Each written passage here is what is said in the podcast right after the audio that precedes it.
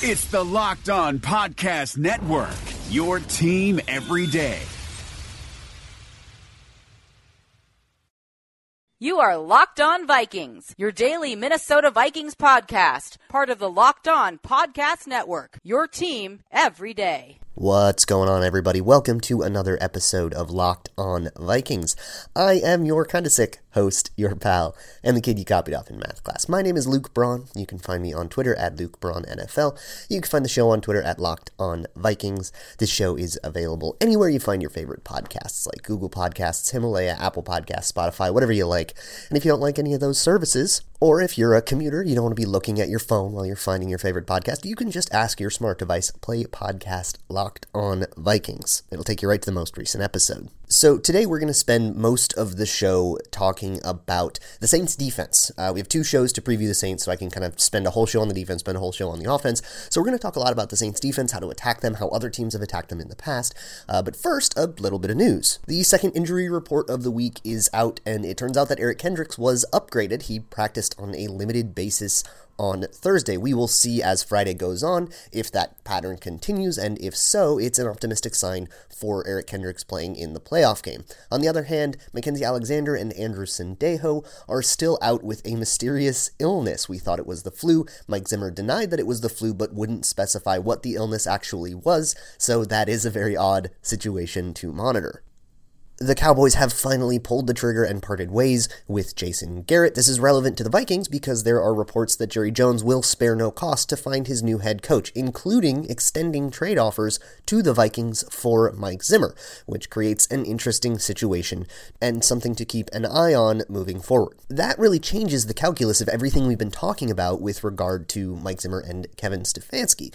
If you look at Mike Zimmer, the established coach who has been pretty good, or Kevin Stefanski, the rookie who may not be as good but could be even better, you kind of see this very easy risk reward dynamic and you can kind of parse it out that way. But when you add compensation for the risk reward part, that helps you hedge your bet and it makes that a much better decision than it otherwise would have been. The thing is, I have no idea what kind of compensation a coach would get. The last time this happened was Jon Gruden back in 2002 and the league has changed a ton since then, especially the way that they treat draft capital. If I were Rick Spielman, though, I mean, I would ask for as high of a price as I could think of. I mean, give me three firsts and let's work back from there. I, I wouldn't do that uh, just for the draft compensation, but it certainly does help tip the scales if you're otherwise torn, kind of like I am. As for the injury news, it is really important that uh, Eric Kendricks will probably be able to play in this game. Mike Zimmer has said it. He's now practiced on Thursday. Hopefully, he practices on the Friday injury report. You might even know this as you're listening to this. Mackensie Alexander is still out. That could definitely uh, cause an issue because the Vikings have had a little bit more success with a cornerback rotation where they use Mike Hughes on the outside. And when they do that, they do that because they have Mackensie Alexander on the inside who can play that slot role. If Hughes has to stick in the slot because Alexander is unavailable, then you you won't be able to rotate uh, Waynes and Rhodes in and out as much. You'd have to use more Holton Hill, and that's not something that Mike Zimmer feels uh, that much more confident about. Otherwise, we would have seen more Holton Hill snaps by now. As for the mystery illness, uh, it is fortunately only affecting Sendejo and Stephen Weatherly, who are both uh, rotational players, although they have their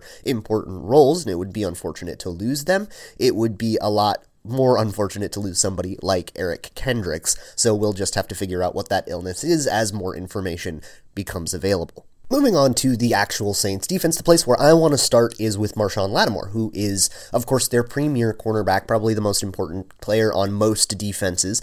And of course, I mean, Mar- Marshon Lattimore is is a superstar. He hasn't had the kind of year this year that you probably expected coming off of last year, but that is not that much of an indictment. He's still very good. He's had two really like poor games, and that those games came against the Los Angeles Rams and the Tennessee Titans. And if you notice a pattern there, then uh, good on you because that's what we're going to get into later. Lattimore is particularly important to the Saints because, I mean, he's a sticky man corner. There was actually, uh, speaking of sticky man corners, there was a, a, funny tweet from Darrelle Revis illustrating Revis Island and how uh, basically it was a, a picture of a pre snap alignment where there was like nobody near Darrelle Revis. He was like very truly all alone, and the entire rest of the defense was like crowding. I think it was the three side of a three by one split, but Dar- Darrelle Revis was like very alone, and that's the kind of thing that you could have when Revis was in his prime. That was Revis Island, right? You could put him on an island, you could play 10 on 10, and that favors the defense. And I- have seen the Saints do that with Lattimore a little bit. Obviously, not to the level of Revis in his prime, but he does uh, uh, allow them to do that a little bit. There was a phenomenal article uh, released on Football Outsiders by Derrik Klassen. He goes by QB Klass on Twitter. It's kind of a must read for this one, and it explains one of the concepts that the Vikings have used a ton throughout the whole season. Some call it Yankee, uh, some just call it post over, but it's usually Diggs and Thielen, and you have one of the two run a deep post, and you have the one of the two run a deep over from the opposite side of the field. So they kind of end up crossing each other's paths right where the free safety is responsible for them, and you, you force the free safety to either choose Diggs or Thielen, and then you throw at whoever the other one is who will have a one on one matchup with their corner. It's a cover three beater. It actually works pretty well against split safety alignments. It's, it's a really popular play concept right now, and it's something that, uh, if you remember recapping the Packers game, they actually get a touchdown on this on the first Packers game, and on the second Packers game, they employed something. Some people call it like a zombie, some people call it like nailing the over. But essentially, what you end up with, because there's only two deep routes, and it's usually uh, called against like cover three or even cover one, you have a cornerback who's covering a deep third that's not being attacked. And what that guy needs to do is, you know, kind of identify the route concept and basically go lurk underneath that deep over. Uh, which is where Kirk Cousins threw that deep interception to Kevin King in the Week 16 game. Kevin King was kind of lurking, and you basically can go hopefully make a play on the ball. The free safety goes and cuts off the deep post, and you can counter the concept that way. So the Saints also know how to do this, and a big part of that is actually Marcus Williams, who does look like he's going to play. Don't let uh, miracle history fool you. Marcus Williams is a very good safety, and he was that year too. But the combination between Williams and Lattimore, I think that those two guys are smart enough to figure this out, take away that concept. So what you need to do is you need to show that concept, but then have something different happen deep down the field instead of it just being a post and an over maybe the over route suddenly stops and turns around. The Vikings actually ran that against the Chargers, got a huge catch to, I, I think it was Kyle Rudolph. And you can even like let the wide receiver kind of read that and say, okay, what kind of, you know, what are these D backs doing? And, and just let them kind of sit down wherever and, and hope that they and Kirk Cousins are on the same page. You know, give them a few different options for what to do when the cornerback is nailing that over route. So the Vikings have already been employing this, but if there are any deep attempts, it's likely happening in this like configuration in this little chess match of things going on. So I'm really fascinated to see it. Hi, this is David Locke, the CEO of the Locked On Podcast Network, in this crazy, unprecedented, and unnerving time. I know we're all living our lives a little differently. I thought we had some of our sponsors over the time that might be able to help you out. So we've reached out to them to get you specific offers. Postmates is giving our listeners $100 of free delivery credit for their first seven days. Start your free deliveries, download the Postmates app, and use the promo code LOCKEDONNBA. Anxiety, stress, need something to calm yourself down?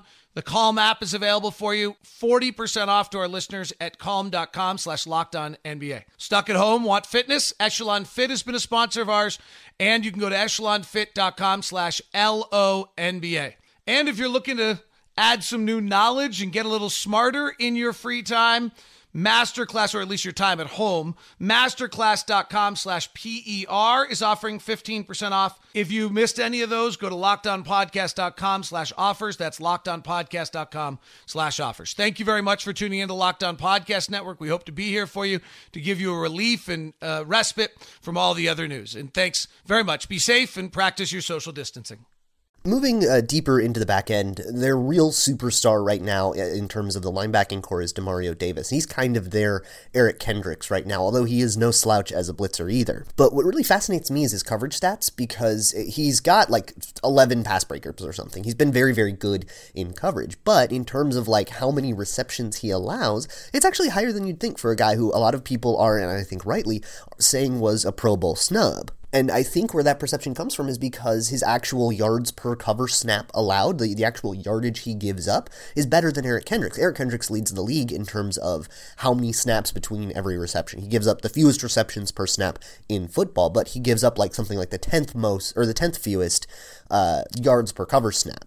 So, you know, some of those catches have actually been useful. For Demario Davis, he gives up a bunch of catches, but there's a lot on his resume that are like one yards, two yards, even catches for a loss. He also has nine run stops in the last four weeks, which is pretty good, and has generally been a good run defender throughout the season. He's really emerged as as a superstar, and if you look at his production, it is really similar to Eric Kendricks. I think that you can just think of them having their own version of Eric Kendricks playing as well as Eric Kendricks does. In terms of the defensive line, uh, they have Cameron Jordan. Of course, he is the superstar. He talked a bunch of trash because reporters keep asking players for some reason about the Minneapolis Miracle and like annoying them, and he's like, just shut up. And apparently that's trash talk. But uh, he's a, an excellent pass rusher, and he's ob- always very disruptive. If you look at the teams who have had the most success against the Saints defense, they are trapping him, they're pinning and pulling him, they're doing things to to specifically target.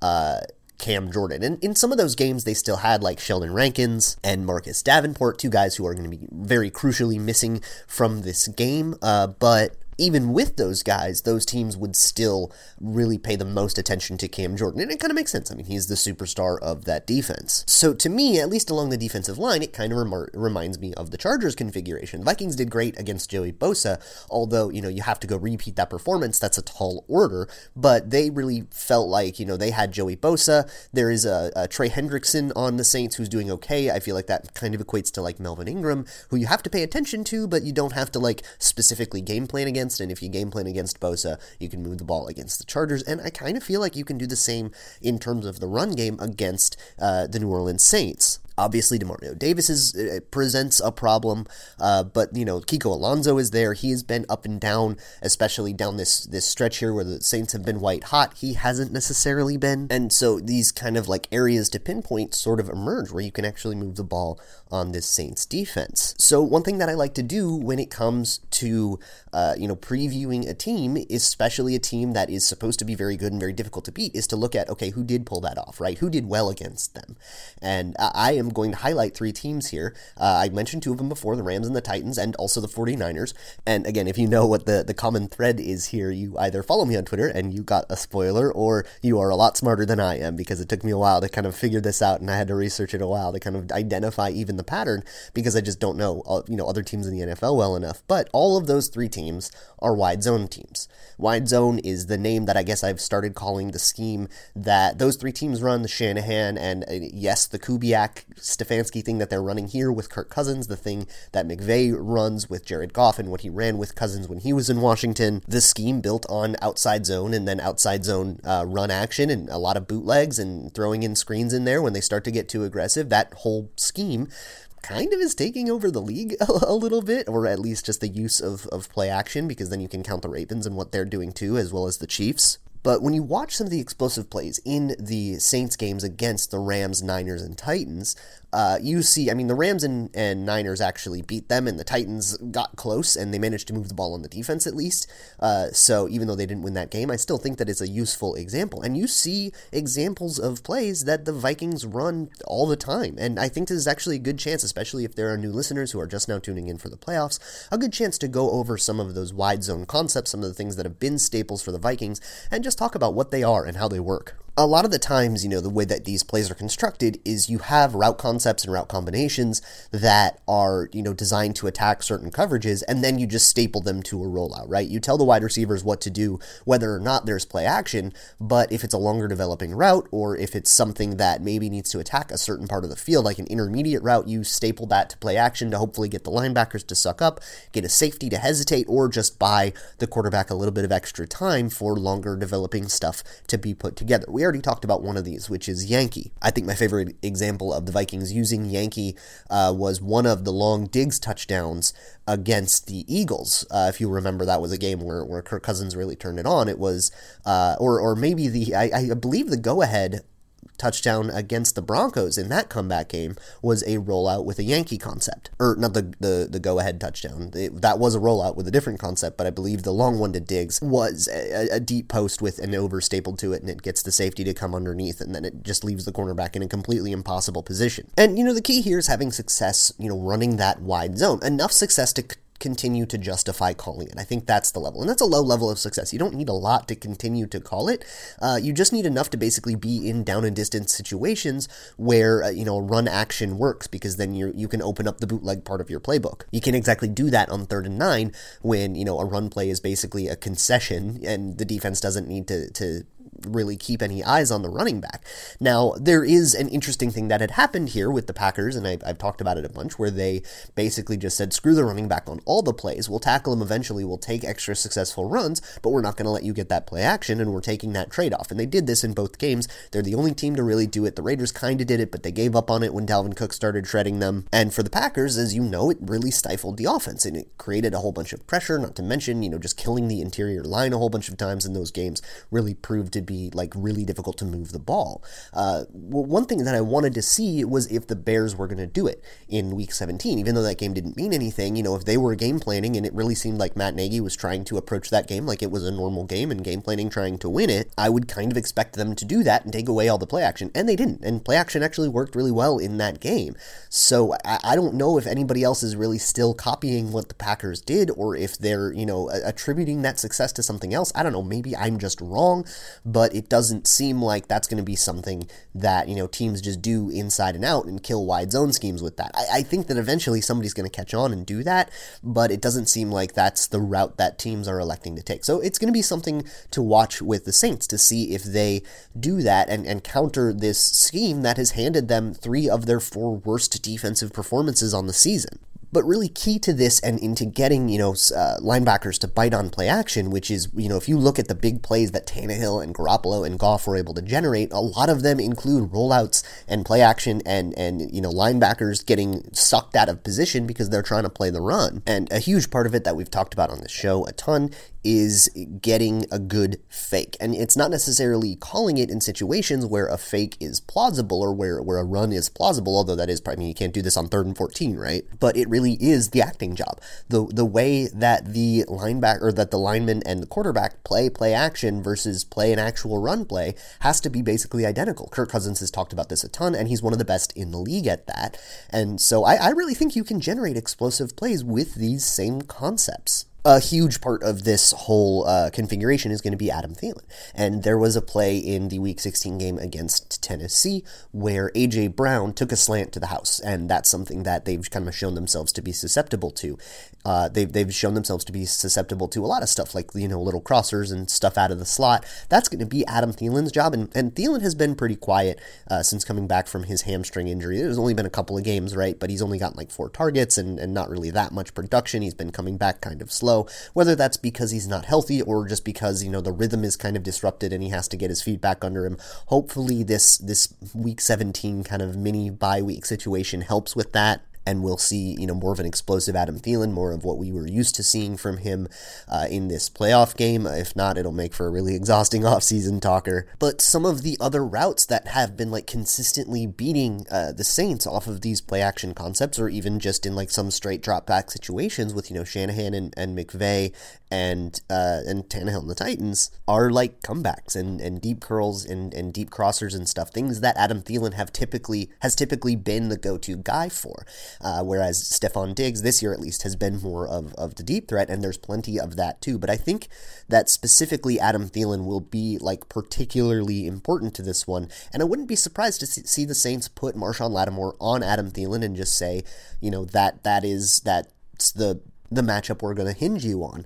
Um, you know, Diggs has had a bigger season, so I, I, think the most likely thing would be that they put him on Diggs, but I certainly wouldn't be surprised to see them look at the way that they have lost plays in the past and say that's what they do with Thielen. Let's make sure we shut down Thielen and we can leave uh, Stefon Diggs up to, you know, the Marcus Williams and the PJ Williams and stuff and, and hope that those guys are smart enough to take away those route concepts. So there's a, a lot of other ways to like staple successful concepts to a rollout or something similar. And a lot of this just has to do with like which points of, of the field are you attacking? You know, a lot of these routes are variable and it would, we'd be here all day if, you know, we wanted to go over all the different routes and routes combinations that existed in an NFL playbook. So, for the sake of you know being comprehensive but also simple, here's one general idea: is is high low stretching, and I've explained this on the podcast before, but in case you're new, essentially the idea is that you you run two wide receivers or three wide receivers even to a similar area of the field. What you want to do is this is a way to attack zone coverage, and usually the routes are designed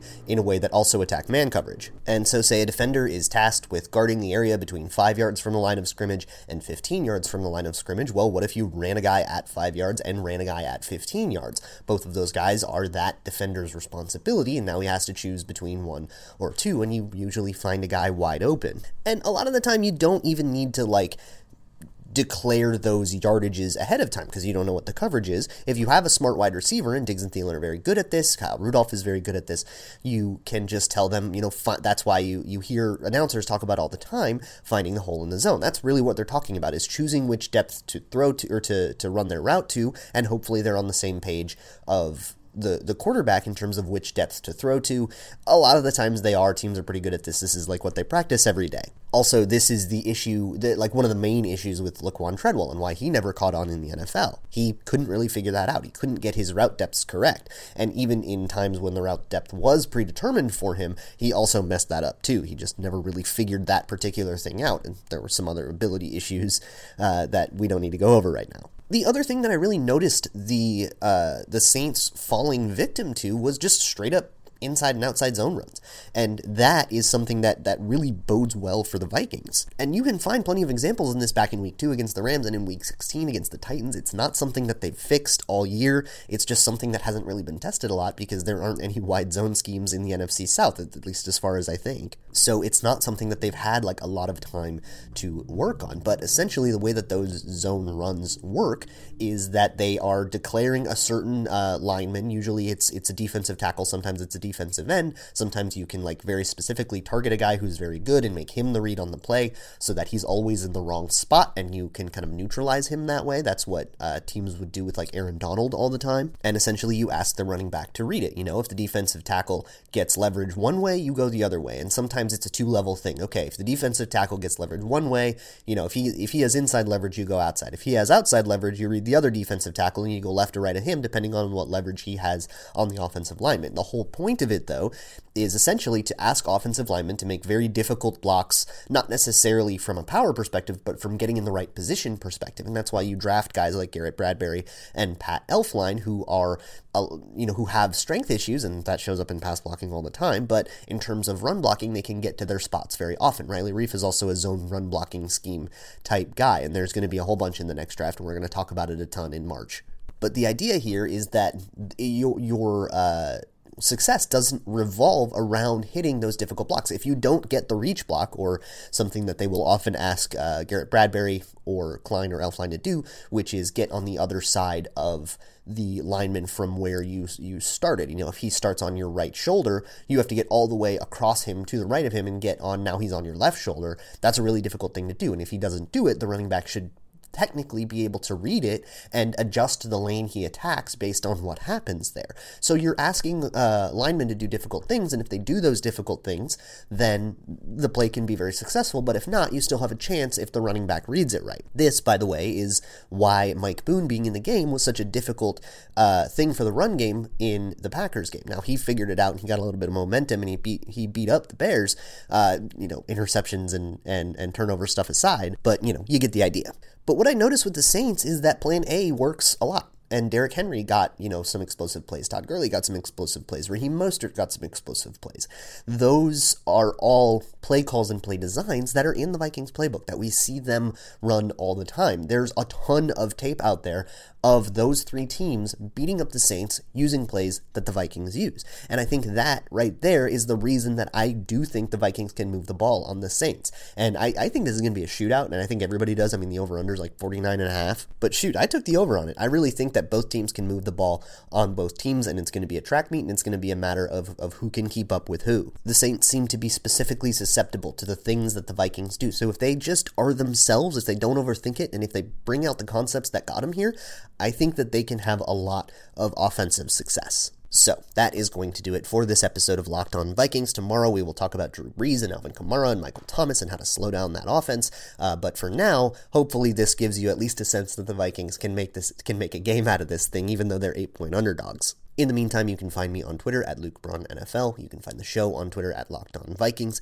This show is available anytime you find your favorite podcasts, like Spotify, Himalaya, Google Podcasts, Apple Podcasts, whatever you like, or you can always ask your smart device to play podcast Locked On Vikings. I will see you all tomorrow, and as always, Skol. Hey, sports fans. My name is Ben Beecken. I'm the host of Locked On Wolves, the Minnesota Timberwolves podcast on the Locked On NBA network. The Wolves might be in the middle of what's turned out to be a pretty miserable season, but there's still plenty to talk about. From the aftermath of the trade deadline to looking ahead at what moves Gerson Rosas and the front office might be planning for the summer, to the possibility that all star snub Karl-Anthony Towns could go off on any given night, it's still going to be a fun spring. Tune into Locked On Wolves daily, Monday through Friday. I'm Ben Beecken with Locked On Wolves, and we'll catch you next time.